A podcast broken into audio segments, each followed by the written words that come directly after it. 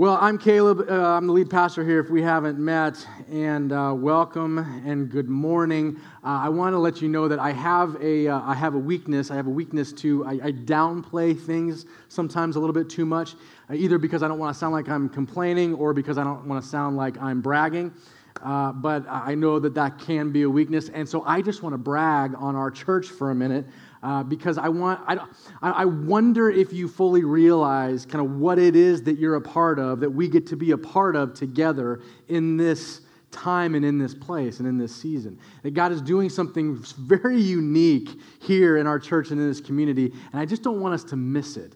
Because over the last three years uh, the, the number of lives that have been changed is astounding and, and mind boggling it, it's representative of the growth of our church, which has gone from like 150 to 1,000 in three years. You know how many churches in Orange County have grown like that? This one.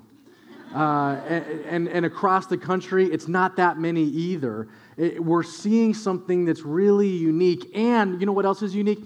The number of people that show up on a Sunday and then join Rooted the next week it's unbelievable that people would take that kind of a risk, that kind of a step, uh, or that they show up on a Sunday and they start serving the next week. Happens all the time. And then when you look at the landscape of our church and you see uh, just like hundreds of new young adults, 20 somethings, young families that have shown up in the last year. But then also, we've increased in people in their middle age, and then the people that are even more mature than that just keep on coming too. That, like, the intergenerational uh, gathering here is remarkable and so unusual. We just, you just don't see that very often. Uh, and to be a part of it and just to kind of have the sense, the feel that God is doing something special, it's just here. And I don't want you to miss it because, because we, you know, you just kind of show up and you do the thing, but, but it's not a normal thing that we're experiencing and that we're a part of, at least in terms of uh, the country, how I've grown up, the churches that I've been to, and things like that. It's just, it just feels special. And what else is special is that, uh, you know, in this densely packed beach community, uh, it's really hard to get any space. And there's only been one church in the last 40 years that's found some space to call their own, and that's across the street on Gothard, that's Seabreeze Church. Uh, it's really difficult, and yet, just in this past year, God has seen to it that the city would change the zoning of the second busiest intersection in Orange County at Warner and Beach so that we can move in and take over that theater. That's a big deal. That's not normal stuff. It's not normal stuff that we're seeing. And that such a new and young church like ours would enter into what we're calling our Step In campaign to raise money for that move, and that we would set a goal of 1.5 million. We're already at the million mark. Uh, most people, most of the families that are regular attenders in our church have contributed to that. Some of you are like, well, maybe I will when I tour this place. I, I want to tour it, I want to see it with my own eyes, uh, and then maybe I will step in. And some of you are thinking, you know, I'm, I will, but I my my income is like this, and so you know I don't I never know what I'm going to make in a year. It comes in in big chunks or whatever, so I'll just give, which is all great too. We we do these commitments uh, simply so that we can make plans, um, but we are just so grateful for your generosity, for what God is doing here. It's special, and I just don't want you to miss that. Uh, by the way, it's Christmas. Isn't that exciting? It's Christmas time. We are 10 days away from our first Christmas Eve service. And uh, what does that mean? 12 days away from Christmas? It's coming fast and it is a good time. So, Christmas Eve services, we have five of them two on the 23rd, three on the 24th. I'll talk more about that in a minute. Next week, we have kind of a unique service plan that will be awesome. You will love it and want to be here. And uh, today, I want to talk to you about two invitations. Two invitations. The first one is for you, and the second one is through you. The first one's for you, the second one's through you. We're going to be looking at some verses in uh, the Gospel of John. John 1, uh, verses 4 and 5 say this. This is a little bit of a, a recap from last week, okay? In him, talking about Jesus, was life, and that life was the light to, of all mankind. The light shines in the darkness, and the darkness has not overcome it. if you're if you have your uh, bulletins on the back as an outline, and if you're playing along, these are the first two fill ins I'm going to give you right now. Jesus is the light and life that overcomes darkness. Jesus is the light and life that overcomes darkness. That's what we celebrate at Christmas. That God showed up, put on skin, came here to this earth. And yet, there's still darkness. There's still difficulty. There's still refugee chaos. There's still political chaos. There is still terrorism issues. And even closer to home, for some of us, there's financial chaos. And there's relation, relational struggle and hardship. And there's, there's bad news medically or health wise. There's difficulty and darkness still in your experience and in this world.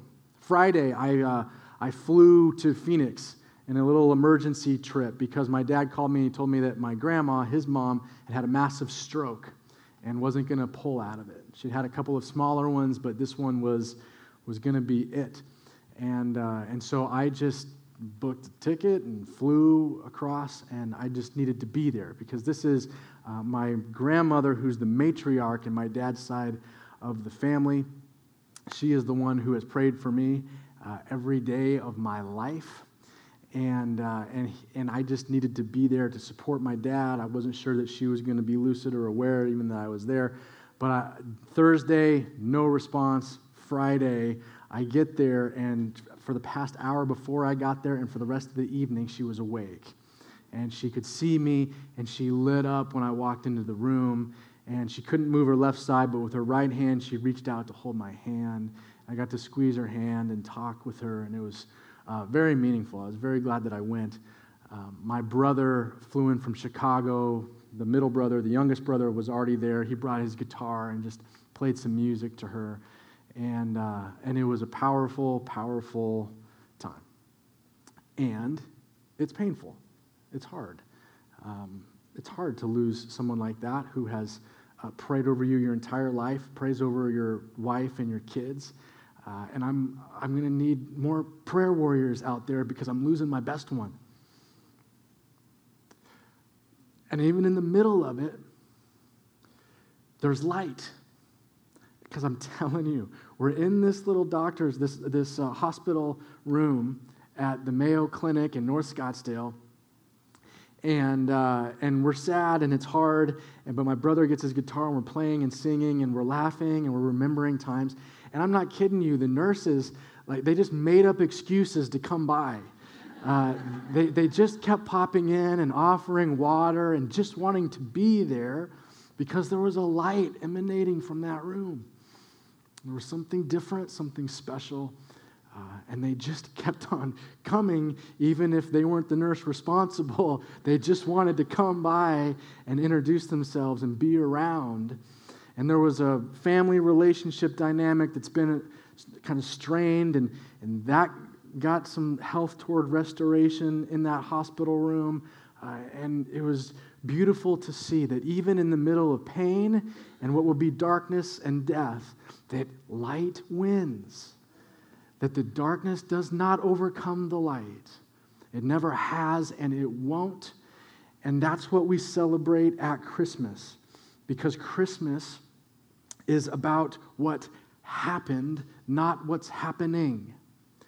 What's happening, there's difficulty. What's happening, there's pain, there's ups and downs, there's hardship, there's loss.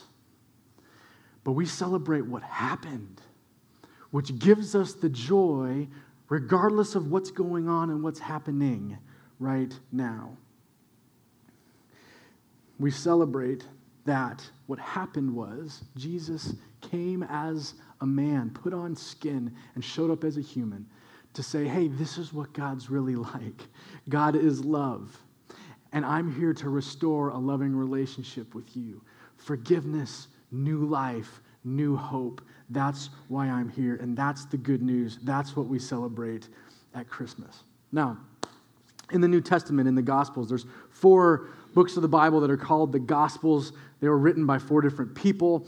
Uh, the fourth one is called John because it was written by John, and Matthew, Mark, and Luke are the first three. These are more similar. John's is, is different from the first three. John actually wrote his years and years later. He was an old man, and he lived longer than all his contemporaries, all the other disciples, all his friends. He outlived them, and he died an old man on an island, and he wrote this uh, this gospel at that time, after having lived through not only his Lord and Savior and closest friend Jesus being brutally killed on a cross, but then in the decades that followed that, all his friends were killed.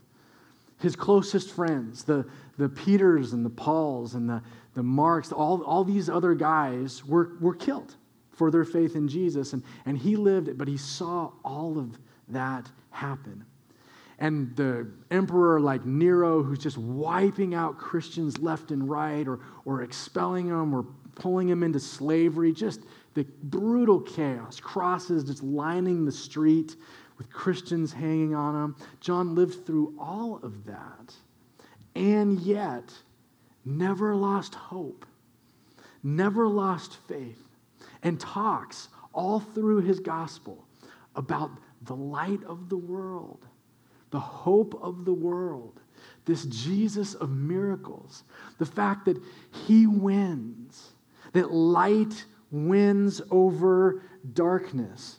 This is the same John who, when Jesus was hanging on the cross, he looked down and he said, John, my guy, I need you to look after my mom when I'm gone.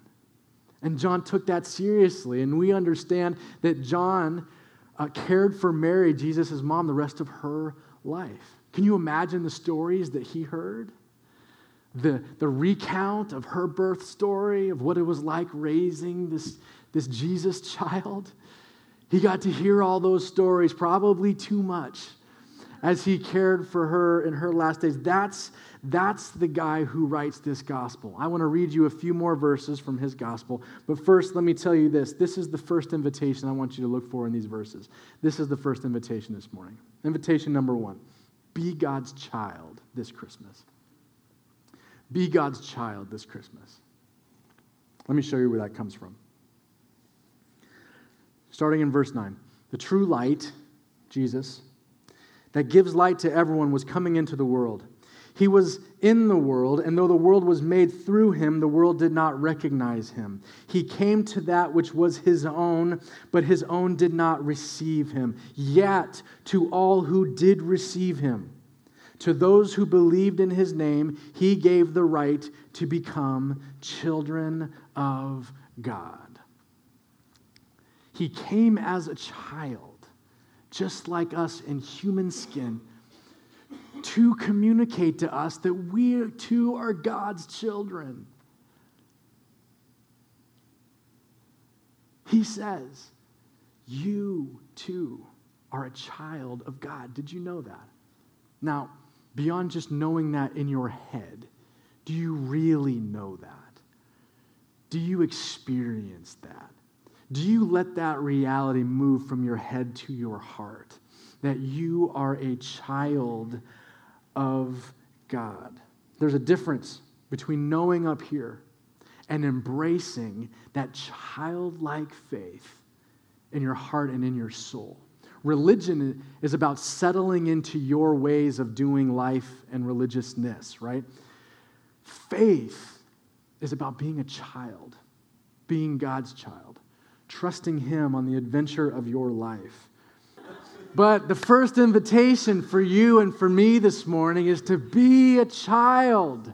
Be God's child this Christmas. How much, those of you who have parents or are parents, it's the greatest thing to give a gift to your kid and to see them do that. There's nothing better. We love to give good gifts. How much more so? The God of the universe, the Father of fathers, we get that from him. He loves to give good gifts to his children. You are his child. It's the way he's wired this universe, it's who he's designed you to be. And he wants you to live in it and to enjoy it and not to take yourself so dang seriously all the time and to just appreciate the fact that Jesus knew something about what he was talking when he said, Let the little, little children come to me, for theirs is the kingdom. You can't inherit this kingdom unless you become like a little child. There's something about childlike faith that is key, and how much easier, how much better than at Christmas. Embrace that you are God's child at Christmas. If you have difficulty uh, really getting this, spend some time with kids.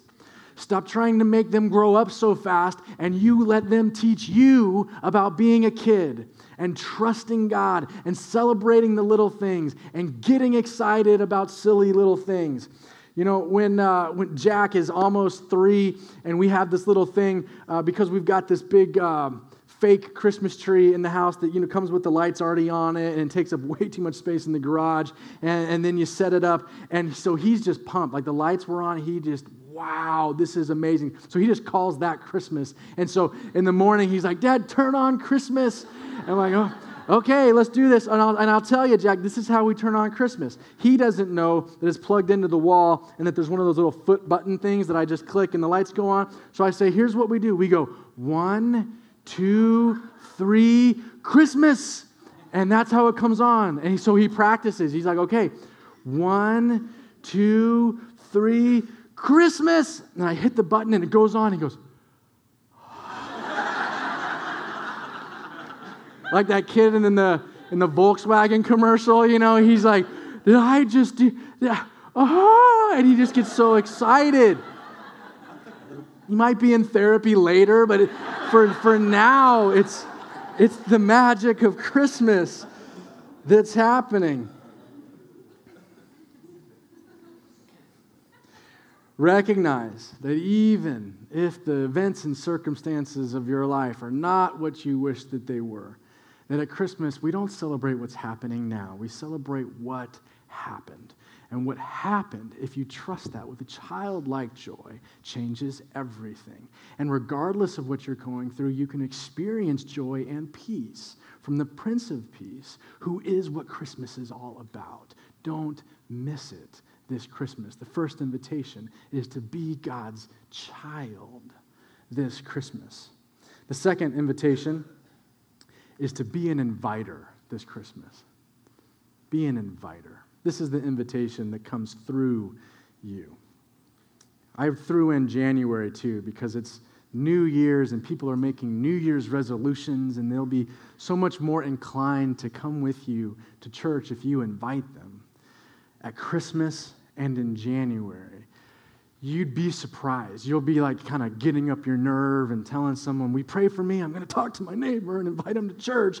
And then you'll start into it and hand them some cookies and be sweating a little bit under your arms. And then you'll say, Hey, uh, do you have some place where you're going uh, for Christmas Eve? And they'll say, No. And then you'll say, uh, well, Would you like to come to my church? And before you even get it out of your mouth, they're like, Sure, what time? And you're like, uh, What? Um, I have a list here of four reasons why my church isn't weird that I was going to tell you. Uh, do you want to you want to hear those first? People want to go to church with you at Christmas. They want to. It's kind of the the thing that people do at this time of year. And we love that because it just might be the time when they intersect with their creator and designer who gave them life and wants to give them more purpose and meaning and peace in their life now. And your invitation could be the one that changes the trajectory of someone's eternal destiny. Your invitation could be the one that changes the course of someone's life. Because we all know what it is to be invited. We were invited at some point. You were invited into all the significant things that have happened in your life. Whether you've been married, that was an invitation. Whether it was on that first date, that was an invitation. Uh, whether it was to church or to some event where you met God for the first time, it's an invitation. Invitations have power and are significant, and they come through people like you. And you don't know what hangs in the balance of one simple invitation to someone that you know and that you care about. Remember, what we read, John 1 4 says this In him, talking about Jesus, was life, and that life was the light of all mankind. That life was the light of all mankind. not just the people who aren't on the naughty list, all mankind. When you're trying to decide if I should invite this person or not, or they've not been nice to me, or they, you know, burn the bridge with that person, so I can't. All mankind. Remember those words. He brings light and life to all mankind. I grew up going to church every single Sunday. It was a thing that we did. My grandfather uh, was a uh, pastor for 50 years, uh, over 50 years. And so uh, my dad grew up, you know, going to church every week, and then we went to church every week. The church that we went to when I was a kid uh, was kind of weird, and uh, I didn't love it. And I tried to take some friends to it, and they definitely did not love it. and and I remember taking three, at least three friends, and not one of them would come back. And they all had different excuses and reasons, but, but one of them was finally honest with me and just said, Your church is weird. And I don't feel comfortable there. And uh, as I got older, I began to understand oh, yeah, this is kind of weird if you didn't grow up in it. Uh, I didn't know that this was insider language, but apparently it is, and none of my friends understand it. And so I stopped inviting them to this church. Instead, my dad worked for an organization called Young Life, which kind of throws parties and has clubs for junior high and high school kids. And so I started inviting my friends there. And I do not exaggerate when I tell you that 40 to 50 of my friends from high school uh, made decisions to follow Jesus with their life. Five of them either are pastors now or went on staff with Young Life as a result of lots of things. But part of it, one of the pieces of that was an invitation to bring them. But it was to Young Life Club because I didn't trust this church. They didn't want to go to this church. And I decided when I graduated from high school and there was no more Young Life, I decided that I always, for the rest of my life, needed to go to a church where I could invite my friends. Because what else do you do? I mean, it's not just for me. So I needed to be at a place at a church where I could invite my friends, that they could be a part of whatever I was a part of, that they would feel welcomed. Because I believe what Jesus says in Luke 19:10. Read this with me. For the Son of Man, Jesus, came to seek and to save those who are lost. If you gave Jesus, if, if he had a mission statement, it's these words to seek and save those who are lost. It wasn't a mission statement just for then, it's still his ongoing mission statement in the world happening through us. It's still what he's doing. And so it's what our church will be about because all of us have been lost. All of us know what that is. And all of us now participate with him and welcoming back these people who have been lost and just simply not known that the good news was for them too. We're not talking about bringing people here and doing some kind of like conversion, like it's a business transaction, or teaching them a secret handshake or a bunch of hoops they got to jump through to follow God. We're talking them about we're talking about helping people see that the good news is really good and it's really for them too. That we're all the same. None of us are better or worse than others. It's just a matter of if we, if we have received, if we know this good news yet. It's not just for you and me, it's for all mankind. So we will continue to be a church that opens the doors wide and says, We will make this place accessible. When, uh, they, when Kenton asked me to invited me we'll use the invite word invited me to come on staff at mariners. I just i thought is this a church that i could bring my friends? I said yes so i did it. And then when he invited me to take over the leadership of this church here in huntington beach i just made the decision is at my core this will always be a place where i can invite my friends and where you can invite yours. And so it's not really until you invite people that you can see through their eyes and you begin to understand why we do the things that we do. Because it's once you invite someone and you're standing there shoulder to shoulder in the thing and you're like, oh gosh, okay, Caleb, don't do anything weird. Uh, because uh, we've all been in places that are just weird, and you're like, I am not bringing anyone back there. And so we are intentional about eliminating all those things so that people can feel welcomed here. Because I believe what James says when he stands up in a gathering of early leaders in the church and they're debating on whether or not people have to be Jewish before they can be Christians and they have to go through these ritual kind of circumstances and uh, circumcisions, to be honest. And that's what was they were, they were talking about. And James stands up in the middle of it and he says, It's my judgment, therefore, that we should not make it difficult for the Gentiles who are turning to God. It's my judgment, he says, that we should not make it difficult for outsiders who are trying to come to God. And so we embrace that same philosophy. We will not make it difficult. We will take away the barriers. We won't use insider language. We won't talk in religious jargon. We won't create these hoops and barriers to entry because we're all the same in the beginning, in the first place. And we want everyone to have access to their Creator, God. And so that's who we are. That's who we will continue to be. And that's why I can confidently encourage you to invite someone. Because that invitation, you just don't know what hangs in the balance. It could change the trajectory of their life. And you won't fully appreciate what's happening here and what God can do until you see it through the eyes of someone who's just realizing for the first time that the good news is actually good and it's for them too. So, here are a couple of tips that you can consider as you're inviting people. The first is just to understand like, don't be discouraged if you invite someone and they say no. It usually takes like seven to 10 invitations for somebody to come. It's less than that at Christmas time, but someone that's maybe said no to you before, not been interested, Christmas time, they're going to more likely be willing to say yes. But don't be discouraged. The second thing is this listen for things that people, your friends, your coworkers are saying. They'll say something, one of these three things either, I'm starting blank.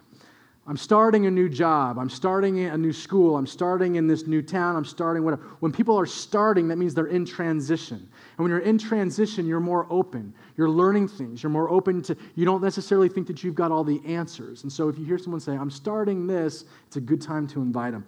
If you hear someone say, I'm struggling with blank, when, when, people, when people are struggling, they're more open to ideas. And so you want to invite someone that's, that's not so like just self-focused, but they're kind of open because they're going through a hard time. And then the last thing is I'm scared. Those are the three kind of life circumstances and, and that people go through, and they're most receptive to wanting to open their eyes, their hearts to something bigger than themselves. And you can introduce them to the God who created them um, you might think that it's it's easier for me. Uh, it's it's not actually easier for me because I'm the guy who gets on stage, and so it's like, "Hi, would you come?" And you're, yeah, and I'm the yeah. So never mind. You know, there's been like. I've had a hard time with that in the past, but then I just decided it's ridiculous. I'll give you an example. I was working out at the gym and I was talking to one of the guys who works there, and I'm, i get him talking. We're, we're, connecting, having a great time. He's a really good guy. But through the conversation, he's you know he's real loose with his language, and so he's dropping f bombs like they're candy, and, and which I don't care. But I know what happens because what's coming next is he's going to ask me where I work, and. and then I don't care, but he's going to care, and he's going to get all weird and either stop talking or start talking fake. And, and so he asked me what I do, and I say, Well, I'm a speaker because I'm trying to keep him comfortable. but then we keep talking about it, and I keep, oh, well, I, you know, I, I speak regularly at this one place. Uh, um, it's, uh, it's, a, it's, it's a church. I speak regularly at a church, and I help lead it. Uh, so he goes, So you're a pastor? I'm like, Yes, I'm a pastor. I'm a, I'm a pastor. Uh, I'm a pastor. Uh, and he doesn't care. He grew up, he went to a Catholic high school. He, he's, he's not afraid. So it's, it's all in our minds. It's just dumb. Uh, people want to come with you to church, especially at Christmas Eve. Be an inviter. And then remember to be God's child this Christmas. Be God's child. It's who you are, and He is your Heavenly Father. Will you stand with me as we respond? God, we thank you that you came here. That you came here. God, you became a person and walked among us. You became like a little child to show us that we are your child. Help us to embrace that this morning.